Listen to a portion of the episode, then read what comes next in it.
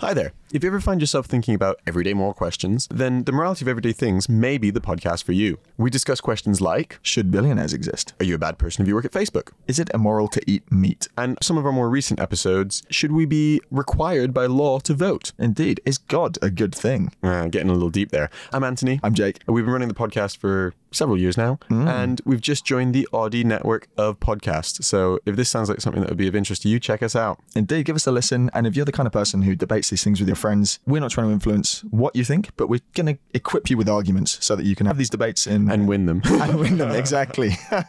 we'll give you the clues.